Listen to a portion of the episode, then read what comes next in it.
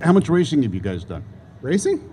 Yeah, racing. None. None. No. No. I, you, we have 95 cars, and we're a team of seven. No, I'm thinking you personally. No, I don't have time. No, there is, there is, there, there's no time. There's no fun. This is our fun time. This right fun now, time. this is our fun time. All right, Heather, Yes. uh, do you have any I'm glad uh, you're sharing it with racing, us. uh, Right? any, any racing things you'd like to talk Oh, about? gosh, Oh man, so uh, I tried to race a moped on the beach once and it didn't go well.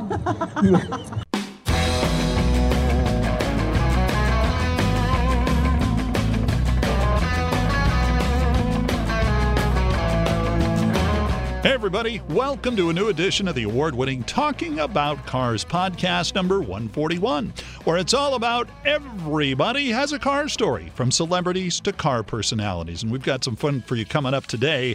I'm Randy Cardoon. This week, we take you back to the Classic Auto Show at the Orange County Fairgrounds, where Will Scott, the painter from the TV show Graveyard Carz, and his lovely lady, Heather Jones, came by the Talking About Cars Great American Auto Scene booth and talked with Hot Rod Bob Beck and I about the TV show, working with shop owner Mark Worman, and just how many cars do they have in that Graveyard Carz yard and who really owns them. But first, it's time for Talking About Cars News.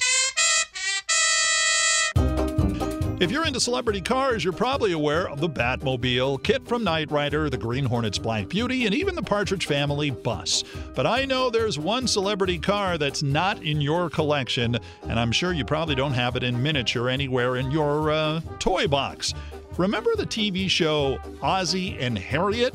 You remember it if you're a certain age. It began in the early 50s, starred Ozzie Nelson, a former band leader, and his former lead singer and wife, Harriet Nelson, and their kids, David Nelson and Ricky Nelson, as in teen singer Ricky Garden Party Nelson.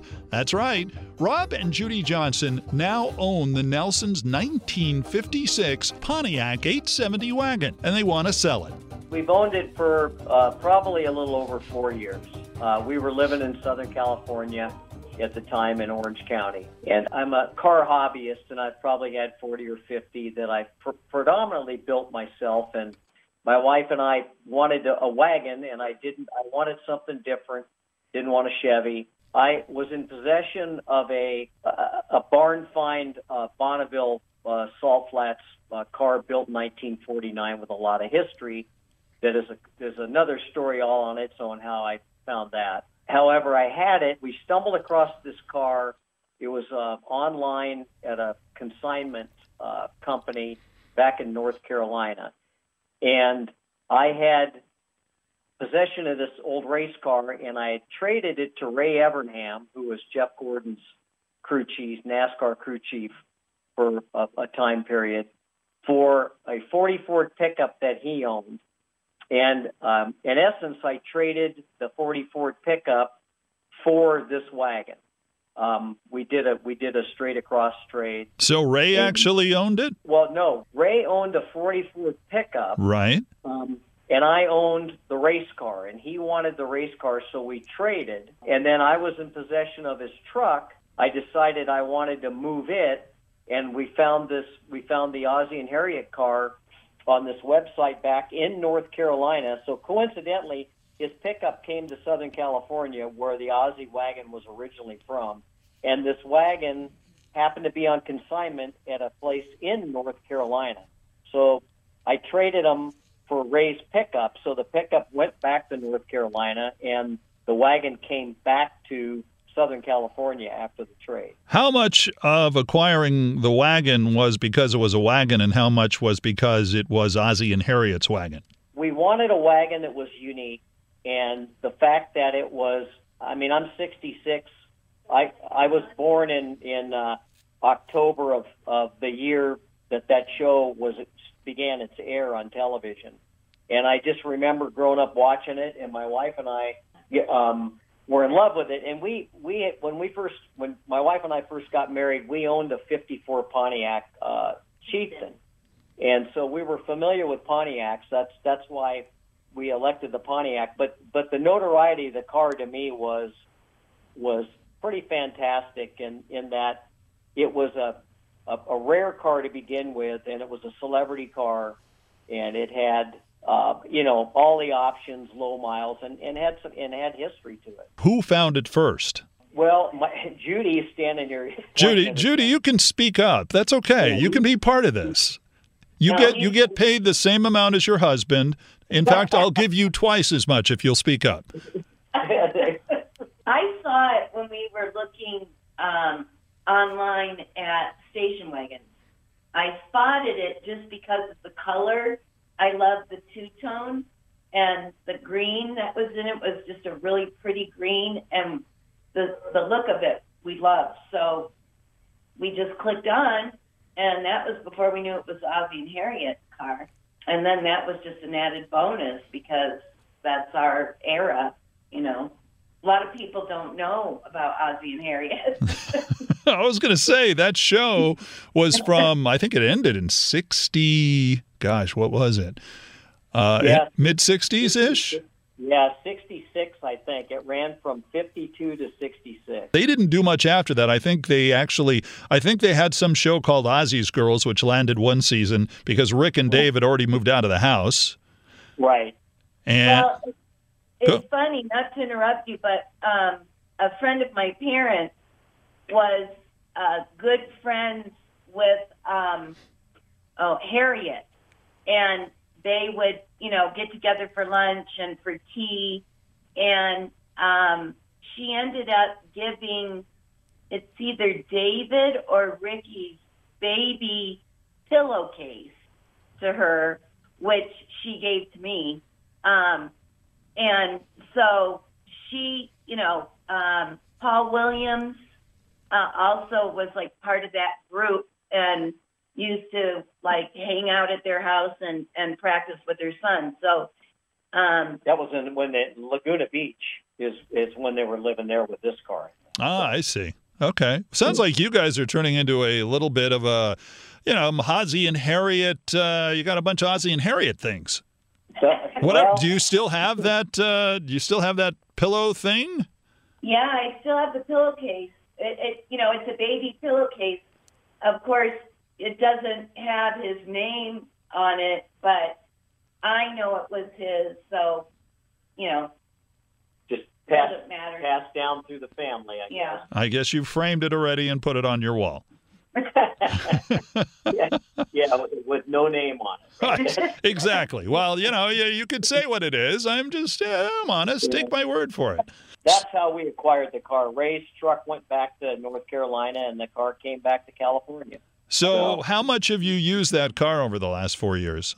You know, it, it's it's interesting. I we we used it quite a bit in California, and we moved here about three years ago.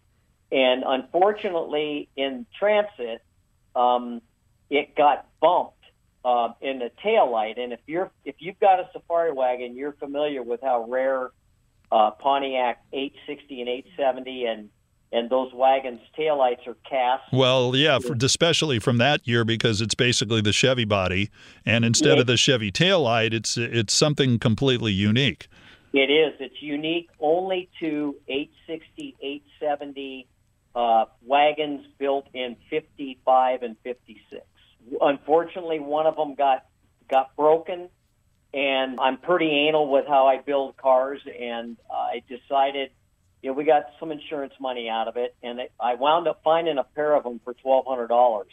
And the guy, would- the guy wouldn't sell me one. I had to buy the pair of them. Twelve hundred dollars Yes. for, for just for the taillight section of that. Y- Yes, and that didn't include the lenses, which were about another two hundred dollars a piece to find NOS uh, new old stock lenses. Wow. So, so I got it. You know, it, there was a slight amount of body damage around the light, and you know the color of that had some light metallic in it. And at the time, I decided, you know, I'm just going to do the car justice. Um, and so I I took it to a body shop uh, here in outside of Phoenix, and we pulled all the glass out of it. And I put all new rubber in it. We did a complete glass out uh, repaint of the car in its original colors. So it's it's uh, pretty. it it it turned out really really really good. Um, you know the car's the car's a fifty two thousand original mile car, and um, and most of the interior is still original. all the door cards, um, you know, the the masonite or whatever they put down in the in the tail section, the back seat, all of that's still original to the car. So what you're saying is Ozzie and Harriet actually sat in your seats. Yeah. Yes, they did. And and and Ricky and David, and uh, it was their family car um, until it was sold, and it was also used in the Adventures of Ozzie and Harriet um, four or five times, and it was also in a movie, and I have that documented somewhere. I can't. Yeah, I have a I have a copy of the movie. Oh, do then- you? you have a copy of the movie? Okay, well that's actually smart because you can you can take still frames from that or something like that. Just Yeah, even even with your phone. Right. Yeah. But uh, it, it so some of the history of the car, you know, they you bought it brand new in in Burbank. It was a Pontiac dealership in Burbank, and uh, they used it as their personal car. And when they were done with it, um, you might remember this. There was a museum called the Cars of the Stars Museum in Buena Park, Right. and um, it wound up there.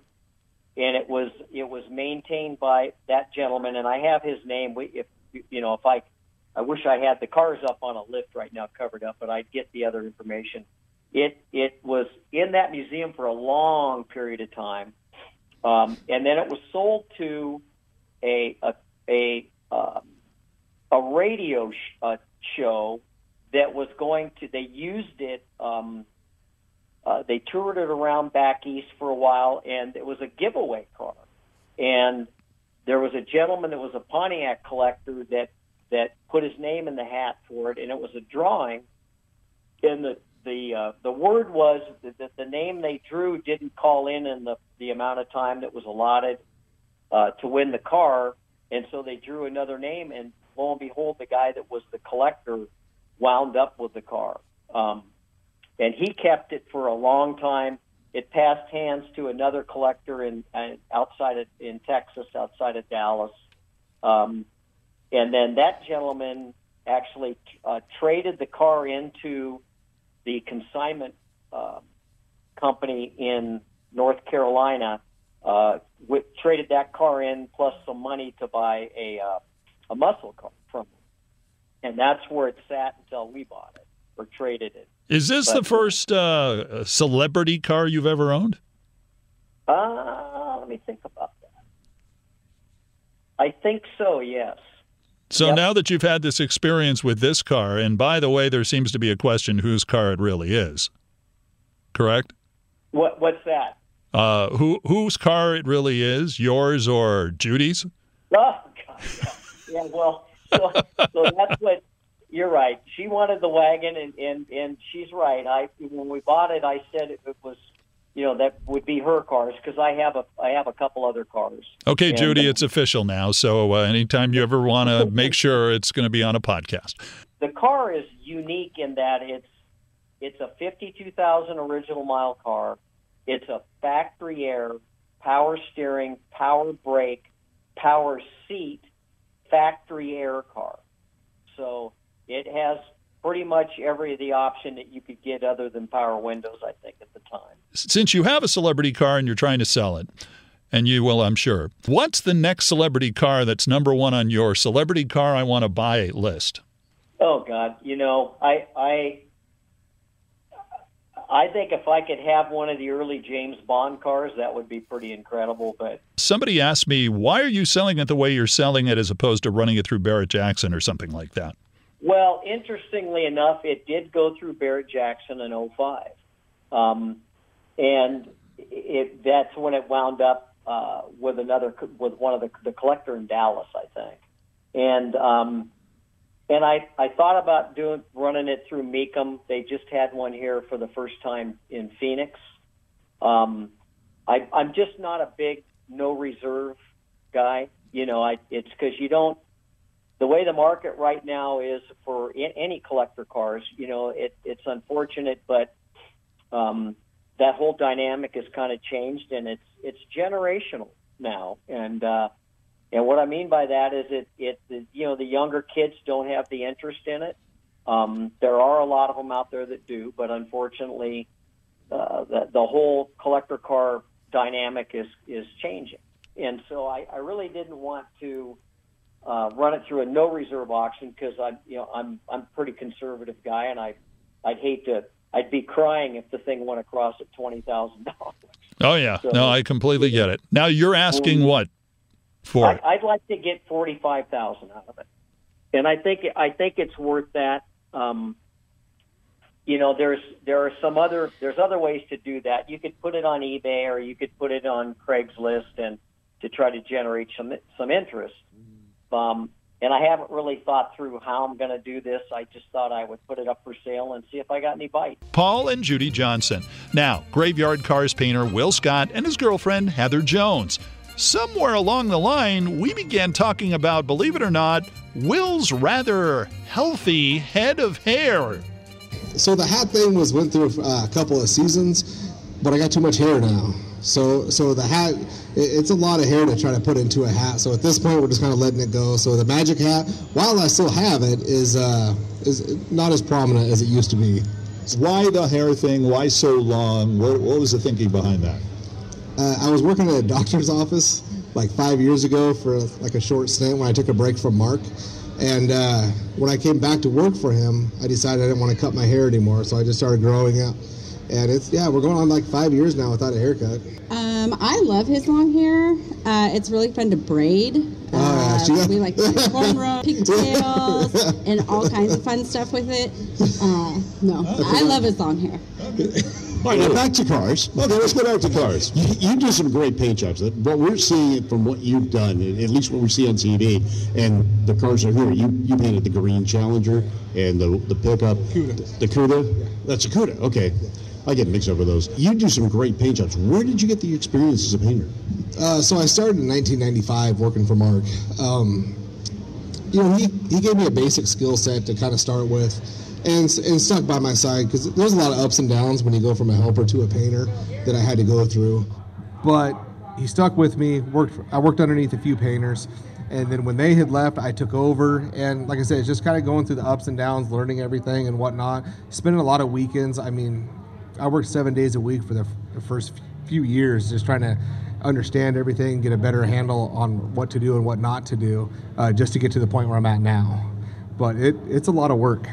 Yeah, I can see that. Now you, have your own mixing station there. You mix your own paints, or or you buy pre-pack, or what do you do? Uh, because we're a TV show, I mean, we don't have to. I mean, we have everything delivered to us. We have state of the art everything. PPG sets us up. We have our mixing banks there, and I don't really mix much colors because they just send it to us, ready to go. Um, we do have a mixing bank, so I can tend, I can do this and that, but pretty much everything comes pre-mixed because we're an OE shop. Right, you're doing restorations with the correct paint colors and so forth. You're not doing like a, a, custom car shop where you're, I like this pearl green. Uh, You're doing the real thing. Yeah, absolutely. Uh, you know, it's weekends or when I have free time. You know, I'm trying to get her up to speed on painting and whatnot. So we kind of play around, hit, uh, hit and miss with that. But for the most part, it's just all OE stuff. All right, the other night I was watching the show, and there's a discussion about the stripe across the back of a Challenger. Right. What was that? I mean, run through that because that had to do with the build sheet that Mark possibly put on later on. It's unfortunate nobody told me that that stripe had to be on because I've never done a stripe like that where you paint the car white, mask that off, then do the blue. Uh, I get the car completely done, got it sent over to Justin in assembly. When Mark tells me, "Hey, well, didn't you read the build sheet?" Well, you know, he he doesn't go to every car and put a build sheet out. You know, he just puts that out there to kind of make you look silly and whatnot. But all in all, is um, there was no build sheet there. I didn't get a chance to see the build sheet, and I had to kind of go back. And we didn't do it the correct OE way, but basically the car was already painted blue, and then I had to go back and add the white stripe to it after that. All right, you guys are putting out some great product there, uh, and both Randy and I are kind of Mopar nuts. We both have Mopars, and Mark gives a lot of information. Uh, you guys are are really a, a library of Mopar information and cars. Yeah, well, Mark is. Uh, I've been with him for 22 years, and unfortunately, I don't have the same skill set as him when it comes to knowing the cars. Um, you know, I go to work, I paint them, help put them together, do whatever has to do on your day-to-day stuff. But Mark literally has studied this since he was a kid. And outside of Tony back east, there, there really I haven't met anybody at least that has his knowledge that he does, and it's you know I admire him a lot for sticking with something that he loves. Is truly uh, as much as he does Mopar. And the cars that he has there, I mean, that, the, the fact you literally have old classic Challenger bodies and, and Roadrunners and B bodies and all sorts of other cars there. Now, they can't all come from Oregon. Where, where do you get them? Uh, most of them come from back east. You know, we have 95 cars at the shop right now, and there's only seven of us that actually are working at the shop. Uh, Mark owns the company that makes the TV show also. So you have like 15 guys upstairs, and then you have seven of us downstairs building them, and about 95 cars sitting in our in our parking lot, waiting to be done. Um, so most of them come from back east. We have a few, few from the west coast, but like I said, back east is real uh, real heavy in them. Now, that's where your customer base is, or what about the cars you get for parts that uh, get resurrected that aren't a customer-owned car now? Right now, everything we have is customer owned. Mark has a, out of the 95, I think he's got about 10 that are his for the future car lot, but we don't have parts cars. Yeah, we don't have we don't have any parts cars. Um, they're all everything in our parking lot is completely client based. Oh, I didn't realize that. It always appeared that, well, we're looking to get this car, and this is uh, something that we're going to use to do this. So it almost sounded like he kept an inventory. In the beginning, uh, yeah, because he's had cars that he's he's drug around forever. But over the years, those cars that he drug around end up getting sold because they're still a it's still an old Mopar, you know. So as far as parts cars, we, uh, we don't have much there at all. They're all cl- uh, customer based, and uh, he's got about ten to fourteen for for his car lot. All right, everybody on this show is a character. I mean, you, you guys are a great ensemble of people. Is Mark really the way he is on, on, on camera as he is off? Yeah, he's the exact same guy. Uh, the way he is, I mean, everything you see on TV, that that's exactly who he is. Uh, he's a handful to deal with, and he picks on you a lot, and you got to have thick skin for it. But he's one of the most genuine men I've ever known in my life, and he's got a heart of gold. And you know, we've went through our ups and downs together, and he's he's he's a handful, but but he's also a pretty cool guy. And the show changed a little bit from the beginning. There was kind of like that friction at the beginning of the show between some of the people involved. Uh, at least in my perception, that's mellowed a bit over the years, but it you know it's still it's still there to keep it lively. You know, it's we don't make it we don't make up the show at all. I mean, we've had maybe a couple of scenes that were scripted, and that's it. Uh, you know, we'll go out there, we'll do a car, and they'll just film but that's our day-to-day stuff. You know mark will literally come out you know insult me which whatever. You know, i've been doing it for 22 years so it doesn't get to me. And i do the same thing to him and, and with alyssa and it's just it, none of it's drama. It's just your day-to-day garage if you were at, at your house working you know building a car with your buddy. You know that, that type of atmosphere there. Tell me a little bit about going back. When you first thought cars were really cool. What was your first car? Uh, my dad's always done cars my whole life, and it wasn't wasn't Mopars by any means. It was whatever he was going to flip or whatever he was going to build or whatever he was into. So I was I've been cars and boats and motorcycles since I was four or five years old. Um, the unfortunate thing is my first car. It, my, oh, it's cool though. It was a '78 Datsun. Now those are good, great little trucks. It was the bullet side you know, about a half inch off the ground and had the air air shocks in it at the time because they didn't have airbags. You know, so it was a little pickup, but it, it wasn't it wasn't a hot rod by any means. Nothing's wrong with that. We, we didn't say it had to be. We just had the guys from JDM in here a little while yeah, ago. Exactly. Yeah, well, Datsun's great. Oh yeah, they, they absolutely. Yeah, JDM would have loved that. Uh, that graveyard car is not so much. no, I can understand. Yeah, yeah, it's Mark's, not exactly the same uh, audience. I, I want to see if Mark starts doing the Mitsubishi Chryslers next. Ooh, that would be. yeah, that's not going to happen at all. I got a charger for you to work on. Oh, did I mention it was a Mitsubishi nope, charger? Nope, yeah. not going to happen. Okay. so, all right, Heather, what about your interest in cars and your first car? Oh gosh. Um, well, my first car, um, I'm a little bit embarrassed to say, was uh, an '89 Hyundai Excel. Not that there's anything wrong with that. no, no, no. They were death traps back then. They're a little bit. They're a little bit better nowadays. I heard. Um, but my interest in cars um, started a long time ago when my dad started going to car shows. Um, he was into like Ed Big Daddy Roth and a lot of the old hot rods and uh, rat rods and stuff like that. Um, and it just kind of grew slowly over time. But um, yeah, I enjoy the culture and just getting out and walking around and looking at all the different cars and the different um, eras and stuff like that. So, what are you driving now? Oh, uh, yeah, you want to answer that? I, I drive a Chrysler 300. Beautiful car. You go and answer yours.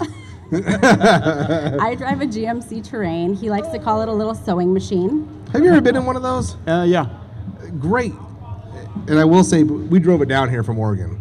Uh, They made you drive down? no, here, here. Okay, now let me explain. Okay. Okay, so they had our tickets purchased to fly down. Yeah.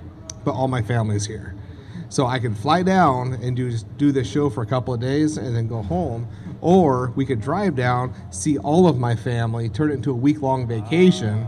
And actually enjoy it. So where most people, you know, Alyssa, Mark's Lee, Mark's probably on the road already.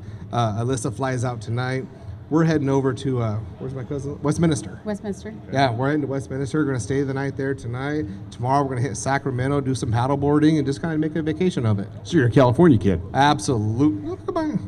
Look at my- Oh, yeah, yeah, there we go. Yeah, We didn't okay. see- We didn't have a chance to see your uh, all your tattoos. but Yeah, yeah, okay. I, am a, a California boy. I was because I was born in California. I love every part of California, and at some point down the road, uh, we'll be here. Or Where were you? Where, were you- where'd you grow up here? Okay, so I was born in Crescent City, California. That's extremely northern. Abs- that's Very as northern north. as you can get. Yes. The rest of my family's down here. So our summers, vacations have always been here. You know, and whenever we get a break or, you know, between the kids and work and her work, you know, whenever we get a chance, we want to try to get down here as much as possible. And your weather, I mean, it's 80 degrees. This is Yeah. great. Yeah, yeah, winters are tough here. Well, Yeah, maybe the last two days it has. Yeah, Maybe well, you that's- brought it down Yeah, on we, we stayed with my cousin, and he said up till the past couple days, you guys have had a horrible winter. Oh, yeah, yeah. We, we had liquid sunshine for weeks on weeks. Yeah, we heard. Yeah, we get rain. that year round and snow. Yeah, we don't have to shovel snow, sunshine. That's true. We at know. all. But but I hear the drought's over now. That's what they're telling us. Right. So The they're going to charge over. us more for the water. Yeah. Well. there you right, go. right, right. We're going to make up for the drought by charging you more for the water. Yeah. Exactly. It'll prevent the drought next time because we'll buy the rain. I see. Okay. so so you're from where though originally? I'm originally from Seattle, but I've Uh, got roots It's here not in her California. fault. It's, it's Seattle. I've got roots down here in California. Nothing's good in uh, Seattle. Sacramento, The coffee. Chico. The coffee. Excuse me. She's talking about Well, I was where talking she's to her. from. Oh, sorry. Go ahead. Go ahead. Ah, gee. You pick whatever channel you want to listen to. and we'll just, uh, go ahead. No, I'm just saying I am originally from Seattle, but I do have roots down here in California. My mom's originally from Chico, and I've got family sprinkled all over the place from I think as far north as Crescent City down to Sacramento, Oh, okay. Vacaville, somewhere around there. All right. Seattle's a horrible place. Washington's hor- I, I, Washington's horrible. Seattle's horrible. Uh, it rains. They have coffee, and then people put gum on a wall for entertainment and throw Wait, fish. wait, wait. You don't throw drink, fish. You don't drink coffee? Well, no, I drink coffee, but not to that extent. And then they throw fish, and then they chew gum, and they put it on a wall. There is all of Seattle. You also Right. said Oregon beaches suck. In comparison to where I'm at, yes, they do. Uh huh. Okay. All right. When you're down here, did you surf at all? No, but we are going. We're trying to get out there today. So what happened is we were supposed to leave her too. Uh, my signing went over, and then my better half says, "Hey, we need to go do that podcast for sure." And I said, "Okay, if we go do that, that's going to put us in the water even later." And she said, "That's fine. I like her already. You should, yeah, give her a lot of love because that ocean is sounding good." And I could just see the uh, folks on the show going, "Don't say that about Oregon and Seattle." Oh yeah, probably. But you know, if you're not honest, then then it's not the same. You know, Okay. you know what I mean? I mean, just be true to who you are and how you feel, and you take your lumps. All right. Now you've hit. You said your first car was a Datsun pickup Yeah. truck, and now you got a Chrysler 300. What was in between that? These are good questions.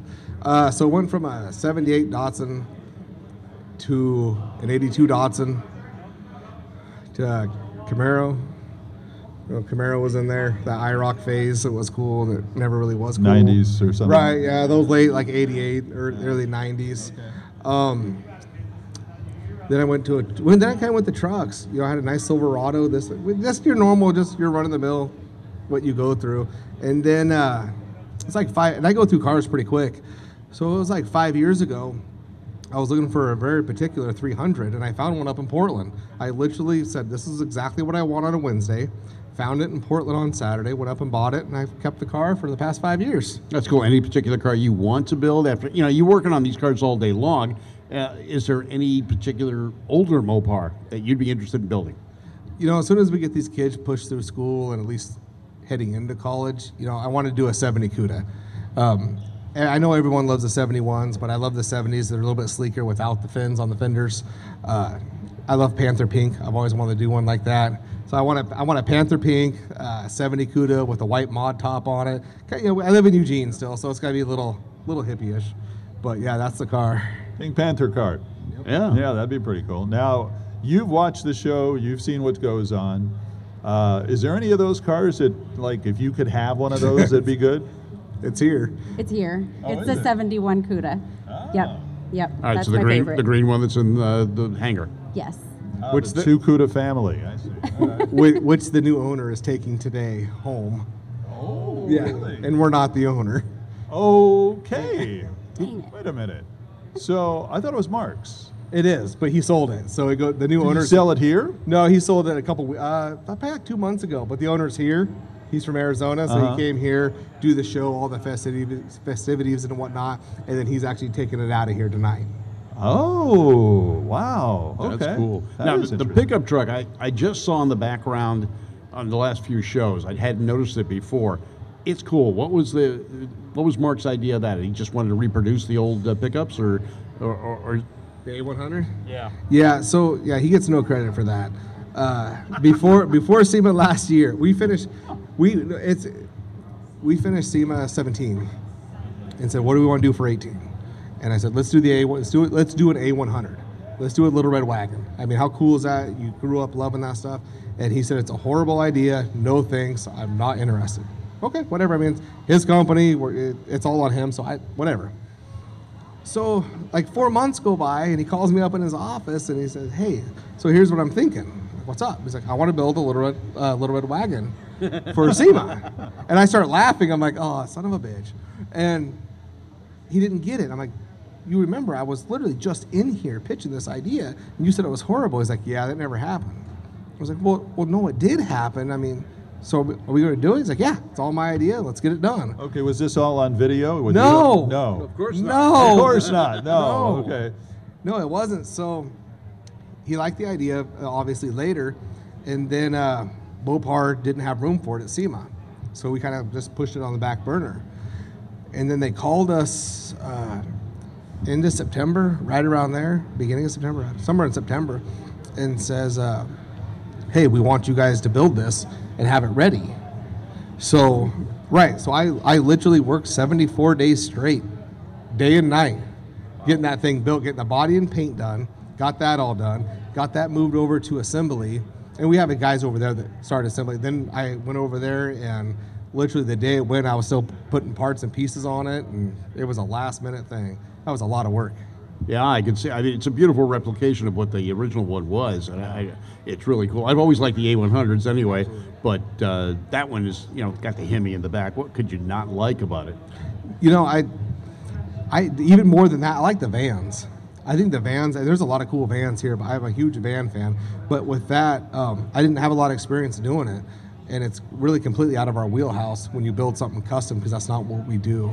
So you know, there's a lot of ups and downs, but the end result is that thing came out gorgeous, and it was cool to do. Have you got a chance to drive it yet? Uh, I drove it in here. Ah, well, all right. So, That, yeah. that was about the extent of it. So you didn't pick the wheels up at all and do a burnout? No, we have to do some tweaking because apparently there's a lot more than just putting the engine in the back to get it actually pull a wheel. So we have, you know, I think we had to change some gear ratios, tweak a little, few little tweaks, and we'll be able to get it there. But I don't think it's quite there yet. No, Shrewsberry's standing on the corner there. and he, Is he really? Yeah, he can come and take a look at it. Yeah. Absolutely. Yeah, his his opinion would be va- uh, very much appreciated. Don't get Riggle. I mean, he's rolled the last Hemi under glass. Right. I watched that. All right, car that you ha- no longer have that you would like to get back someday. Uh, so I was super close with my grandma, and in 1969, she went and bought a brand new Lincoln Continental and a Ford truck, brand new off the showroom floor. Uh, my grandfather, my grandmother passed away years ago, and the car went to my uncle. Everybody has that one family member that they shouldn't have, so it went to it went to my uncle. That guy. Yeah, yeah, he drove it into the ground. Whatever, whatever happened. So on my 30th birthday, um, they got the car back for me. So it was towed to my house, and it, I mean, it, it was a, still a solid car. It had the green leather interior was in great shape. The paint was a little faded, pretty solid car. I took it to, and I wasn't working for Mark at the time, so I took it to a shop, had them actually redo the car, um, because I didn't have time to do it. And then I got the car back, and it was a great car, and I used it for a couple years. But because I wasn't doing this at the time, just doing the maintenance and just every your day to day stuff, I didn't couldn't keep it up. So I end up selling it. But when I did sell it to the guy, I have the first right of refusal. So if he ever decides to sell it, or if I want it back, I can go get it. But now that you're rich and famous, he's going to want a lot more. Oh, well, I don't know about rich and famous, but you know, we're heading in a good direction. Well, you said Mark, you know, before you knew Mark, would Mark do a Lincoln? No, no. I was gonna say, no. but- Mark, no. It was just working. If I worked at the shop, if I would have inherited that car while I worked at the shop, Right. It would be easy for me to maintain the car and actually work on it. But because at that time I was working at a doctor's office, it just sat in the garage. And on those Lincolns, I, something I didn't know, a lot, you know, there's so much wiring on those cars. It's power everything, and if it's not electrical, it runs off vacuum. Every power door locks are run off vacuum, so it, it was just to get it up and going every weekend. When it was a done car, you're just having to go through and do a bunch of tinkering just to take it out. Okay, let me ask you the same question, Heather. Um, car you don't have anymore that you would like back someday? I don't have any cars that I don't, uh, or that I've had that I don't want back, or that So I you- want back. So you never want to see those cars again? No, everything I've had can stay gone. How much racing have you guys done? Racing? Yeah, racing. None. None. No, no. I, you, we have 95 cars, and we're a team of seven. No, I'm thinking you personally. No, I don't have time. No, there is, there is, there, there's no time. There's no fun. This is our fun time. This right fun now, time. this is our fun time. All right, Heather, Yes. uh, do you have any I'm glad uh, you're sharing it with racing, us. uh, any, any racing things you'd like to talk Oh, about? gosh, Oh man, are so bad. uh, I tried to race a moped on the beach once, and it didn't go well. I hit the wet sand. Sinks. Did some, uh, what are they called? Tank slappers, where you go, you those speed wobbles and flipped over, and it didn't go well. Uh, the landing was the tough part. Tank slappers? I guess I don't know. Where the handlebars are going back and forth hitting the tank. Yes. Oh, okay, I Yeah. got it, I got it. Yeah, Okay, yeah. Yeah, yeah. yeah. That, that probably wouldn't go well, especially if you were like dressed for that area. Yeah, it was an experience. And now, you know, like I said, we're season 11's coming on. We have a baby on the way, so and the baby's due right about the time SEMA's due. So yeah, so it, well, thank you for that. But it's going to get entertaining here pretty quick. Which brings up the thought, uh, obviously, if uh, you have to be at SEMA and Yeah. the baby's due about then, there probably has to be a decision made about something. I'll ask Heather first. So Will needs to be at SEMA. Uh, he doesn't want to go if I can't go. Um, so we've got some things to work out and talk about. You have the best wife in the world. Well, I think so. I think right. That- No, it's this year's SEMA is pretty big because last year Mopar gave us that Elephant. So we have a 426 Hemi that puts out a thousand horse. It's a crate motor. So putting that, it's a surprise in what we're doing, but that's just a big deal for Mopar this year for us to be there. Um, with that being said, um, her due date is right can, can go you know middle of, of october to middle of november and sema this year is the beginning of november so there's still some things to struggle we're struggling with but maybe i can bounce down there for a day or two and then get back and we'll see how it goes but it's going to be entertaining Do you are you going to want to know uh, in advance whether it's a boy or a girl, or are you going to keep it secret, or what's the story on that?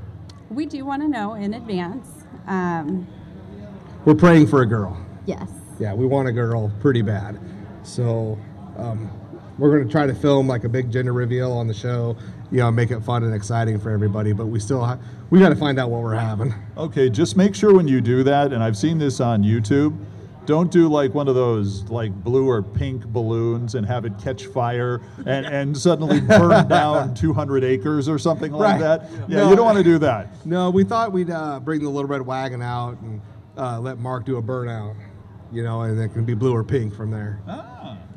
Yeah. That would be kind of cool. Yeah. Yeah. That would be kind of cool. All right, so you talked about the cars you've had. You talked about the car you want to build. Is there any kind of car other than a Mopar or Lincoln that you would consider given the opportunity? So it's it's always been a '63 Impala. You know, I I was all, I was born in California. You know, and, and it's always been lowriders. My whole life has been low. That's just so it's funny being that that's how I was born and raised to do what I do now. So not many people know that. But yeah, I'd, I'd love to do an old school '63 Impala. And Everybody has a car that they want. They always have a list. Top 10 cars. I'm not going to ask you for all 10. Give me three. Three cars that's on your list of the top cars you want someday. top three.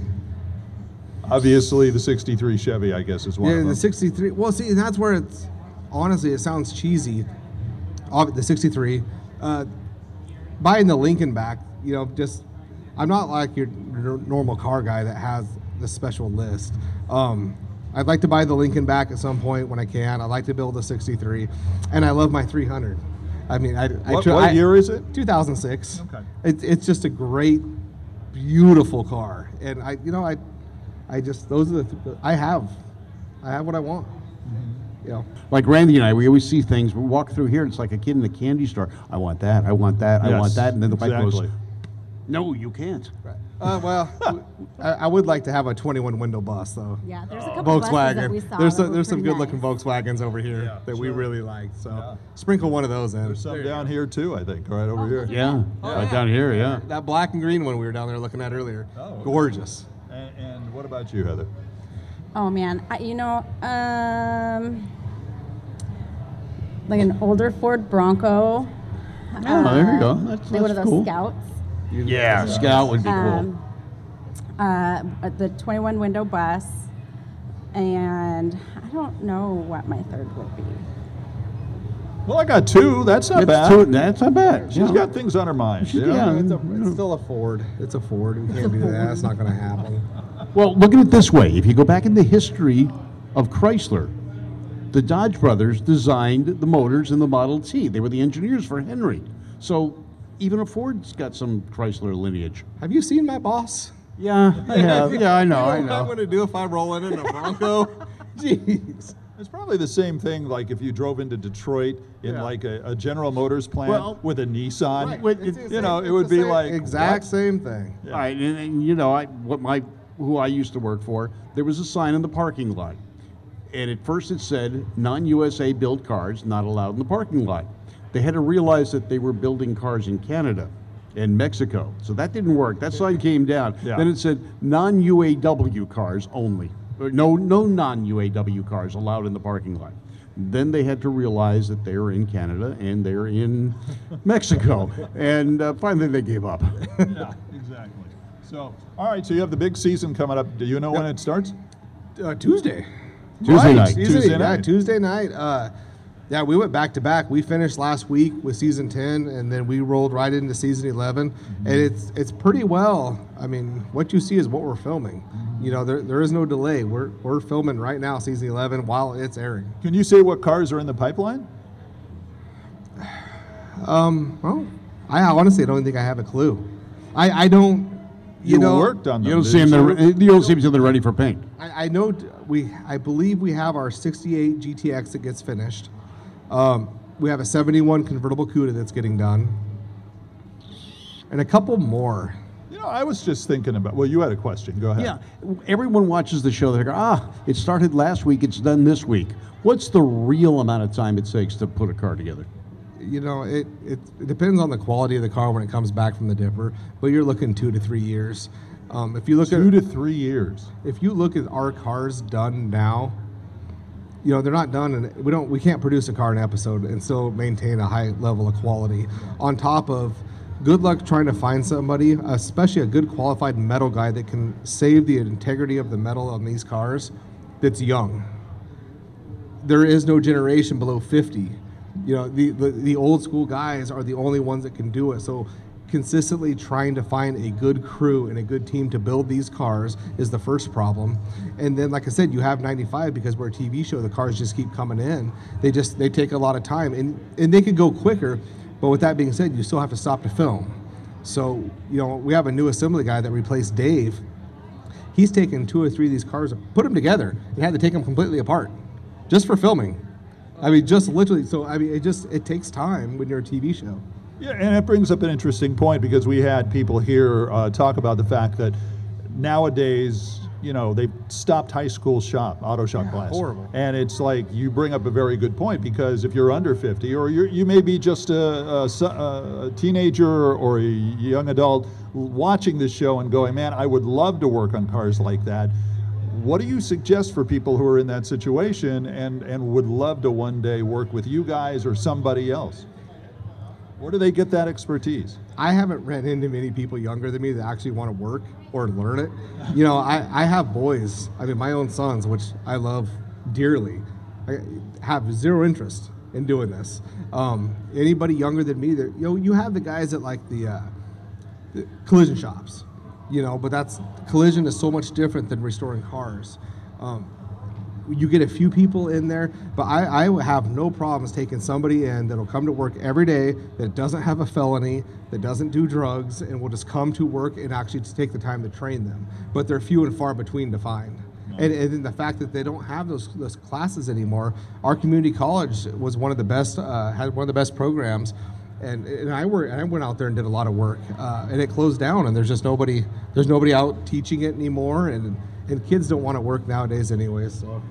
Yeah, we and we talked to the lady from Chrysler was here with us yesterday. We interviewed her, and she talked about they're trying to push and get kids going to high school, doing uh, seminars to get kids involved in cars and, and working on it. It's a great industry. It, it, it's a great, yeah, and even the guys that that we you build these cars for, some of them, I don't, don't want to be like mean, but they're they like to have them, but they're not car guys. You know what I mean? They can't go out there and, and tune a motor or do what needs to be done. They just have a collection. So it, it's just it's hard. It's it's hard. But I have two guys right now that are working for me uh, have no experience. So that, that's a that's a lot to to take in. But we're heading in a good path. One other thought is we see a lot of B body cars, we see a lot of A body cars, but we don't see a lot of C body cars. Uh, is that a thing where Mark one day will work on things like Polaras and Furies and that kind of stuff? Every, everything we do is client based. So if somebody comes in with a C body and wants to spend the money, we'll do it. But for the most part, everything that we do, I mean, everything that we do is just it's in order based on whatever Mark's order is with the clients and whatnot and what they want to have done. And the C bodies just weren't weren't big enough that the value's not there. That's true because I guess if depending on your what you charge, I mean, if you want to do a C body, you're going to have to get it some sort of value on the back end, right? I mean, it's going to have to be worth something. Right, and I'm not nowhere near as knowledgeable as Mark, but um, the value just doesn't seem to be there like it does on the e-bodies. Interesting. Yeah, and uh, you got to go where the interest is, where the where the buyer is, and what is their history. What do they like? Because that's what's driving your business. It's not what you want to do; it's what the customer does. Wow. And who does? I mean, it's CUDA, Challenger, and Chargers. I mean, that's what everybody likes, and and like I said, that's what the clients want. That's the order it comes in at, so that's what you do. Road runners and that kind of stuff too. Yeah. Are you, do- so you're not building anything on spec, where you build it in the hopes of selling No it. No Dodge Monacos No, down the no, pipeline. no, there's no Monacos coming. No, we don't build anything yet. Grand Furies I, and- I know his plan is to you know have graveyard motors where you can come in and you can order exactly what you want and we'll build it, but we're just not to that level yet. But we're getting there. How big is the shop? I mean, on TV, it looks like a huge facility. It's I, I don't know how many square feet it is, but it's it's it's really huge. I mean, I, I you figure in the assembly side, we have six lifts. I mean, you could probably put 30, 20, 30 cars in there. I mean, the body shop's huge. The engine. I mean, it's a big shop. It's just trying to get people to fit, you know, to come to work. Will Scott from Graveyard Carz and Heather Jones. Remember to subscribe to Talking About Cars on radio.com, iTunes, and KNX1070.com and Apple Podcasts. That way you will be notified when a new podcast is uploaded and you won't miss a thing. And if you're on iTunes, please give us five stars and leave a comment about what you think of the podcast. Our website is talkingaboutcars.net. That's where I do a little background in case you want a little more information about the show. And don't forget to follow us on our social media accounts, not only talking about cars, but Great American Auto Scene with uh, Hot Rod Bob on Twitter, Facebook, and Instagram. And until next time, I'm Randy Cardoon. Join me as we have some fun talking about cars.